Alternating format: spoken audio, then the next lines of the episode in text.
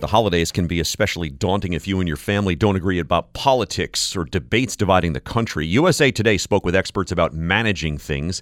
Eileen Kennedy Moore, a clinical psychologist, recommends that anybody debating whether to tiptoe into political territory should first consider what outcomes they're trying to achieve. If the conversation is likely to devolve into an I'm right, you're wrong screaming match, just skip the topic. Risha Grant, a DEI consultant, says keep in mind that not everyone in the room may want to take part in political dialogue. Also, tread gently and with focus on our common humanity rather than blasting someone as you're wrong and you're evil.